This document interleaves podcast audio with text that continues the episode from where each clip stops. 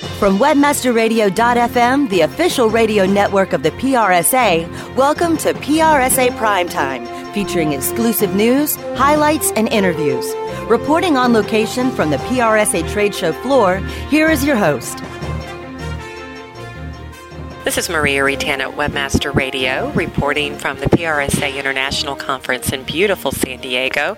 And joining me right now is Alan Scott, Senior Vice President and CMO of Enterprise Media Group of Dow Jones and Company. Welcome, Alan. Thanks very much. Great to be here. It's great to have you. So I'll start with the really obvious question. Tell me about Dow Jones. Yeah, I think most people are aware of Dow Jones from the Dow Jones Industrial Average, particularly recently when people have been riveted to that globally to figure out what's going on with the economy. But there's uh, a, a, lot to Dow Jones. The Enterprise Media Group is the business to business side of Dow Jones. So we pro- publish Dow Jones Newswires, um, we publish uh, or we, we uh, deliver Dow Jones Factiva and a number of other products. And specifically for the uh, public relations audience, Dow Jones Factiva and um, Dow Jones Insight are the range of products that we offer for the PR segment. And uh, people use that to first understand what's happening uh, with them in the press, both mainstream media, broadcast media, and uh, mo- mo- you know, very importantly now, social media. Um, so, so the insight uh, range of products helps to take that huge conversation that's happening uh, happening out there and use some text mining tools to figure out who's saying what and where you need to participate in the conversation. And um, so that's an exciting range of products for us. And we've just launched a new product to that suite. Um, it's uh, our media relationship manager uh, capability, and it allows people to understand who's writing about them. So it's really news enabled CRM kind of a tool to understand who's writing what about you and to get an understanding of what they've written before, what their level of influence is, what their contact details are, so that you really plan who you want to target to get your message out. And particularly again with social media, it's really difficult to figure out who the right people to talk to are. And some people that you may not realize have a lot of influence because they might have a small blog but it's got an influence that goes well beyond that blog to mainstream media, broadcast media, and they might be very much an influencer of the of the conversation. What do you think the new product offers uh, to the marketplace that isn't currently out there right now?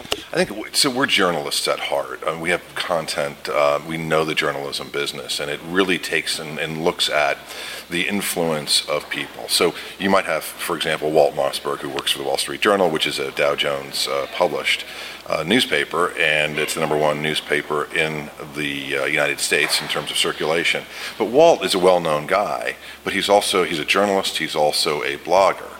But then you need to understand what, what is the influence that he has beyond just his outlet with the Wall Street Journal and the blogs that he does with All Things Digital site.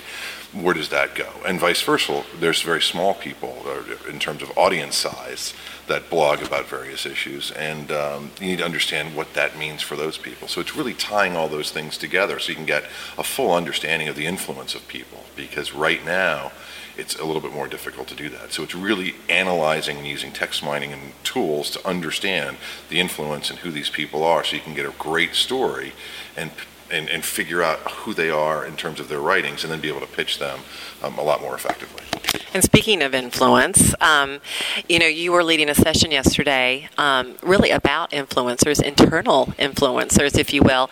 The session was called Social Media Welcoming Employees to the Global Conversation. Sounds like you had a packed house. Yeah, it was good. It was a fun session. We had a great dialogue. Uh, a lot of people participated in it. And, and, it was part of the conversation about. Uh, how to, to deal with the social media beast. And um, I, I, my premise is that the marketplace has fundamentally changed and that PR and marketing will no longer exist as separate entity, entities going forward. They're going to converge around um, better communicating with customers because that's what it's all about now. And many of the traditional things that have kept PR and marketing separate are now coming together, driven by social media. Um, it's the whole notion that the way people make buying decisions, whether they're B2B buyers or B2C buyers, is fundamentally altered by this social media uh, phenomenon, uh, which is really becoming quite mainstream.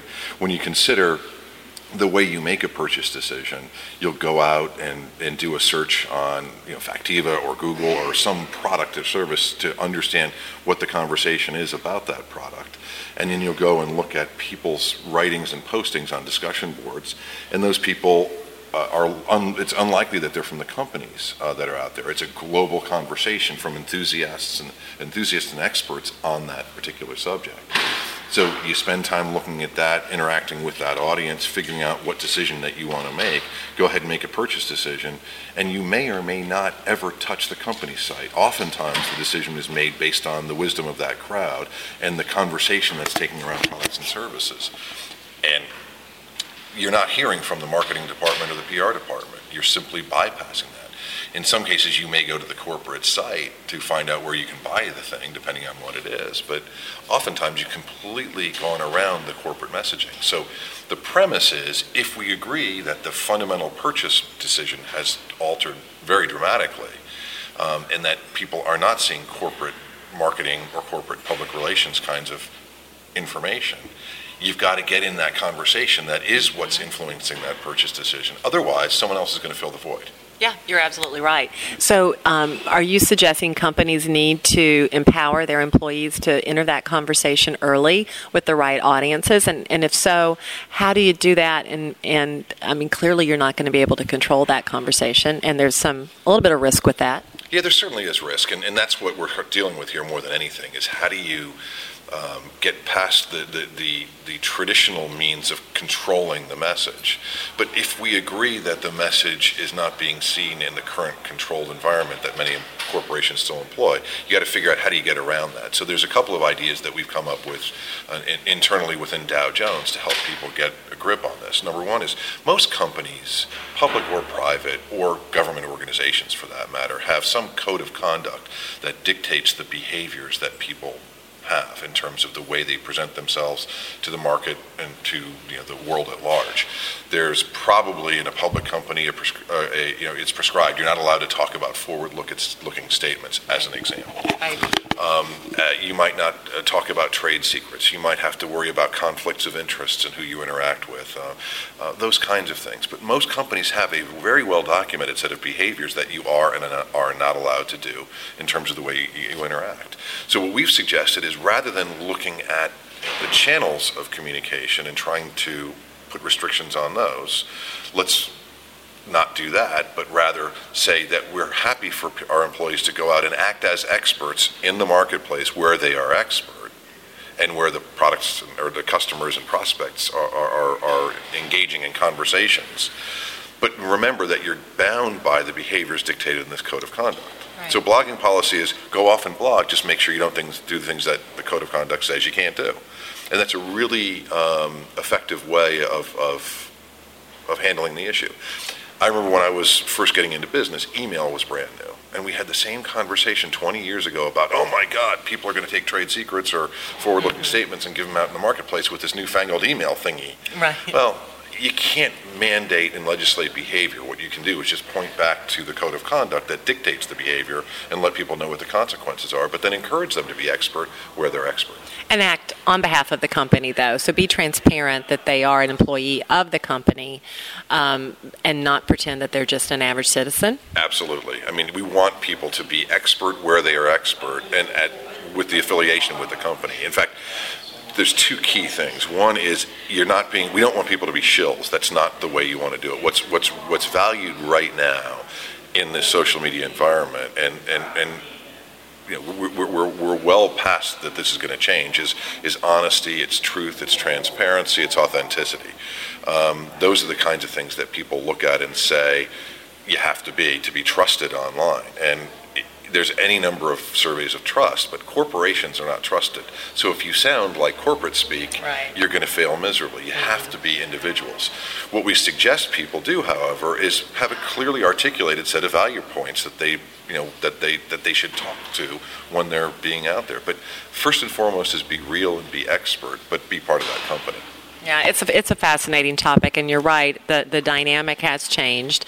It's going to become more about creating relationship and being um, having that personal connection with someone in the consideration point, which, as you said, is no longer at retail or on the corporate site. It's happening amongst virtual strangers on, on site. So it's going to be fascinating. Yeah. There's one more thing I'd add, which is that, that when you look at um, the, the, sort of the, the conversation – if you if you unleash your experts within your organization to be out there and interact with the marketplace, what ends up happening is you stop being a company and start being a collection of experts that work for a company. And there's a major transformation that takes place. Companies are these inanimate, big, monolithic things that are out to get us in many people's minds. Right.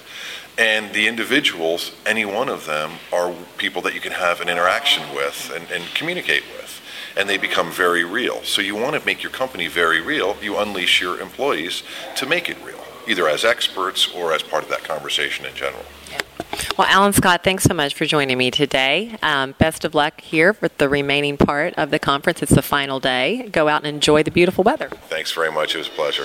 Thank you for listening to exclusive coverage of the annual Public Relations Society of America's International Conference, only on WebmasterRadio.fm.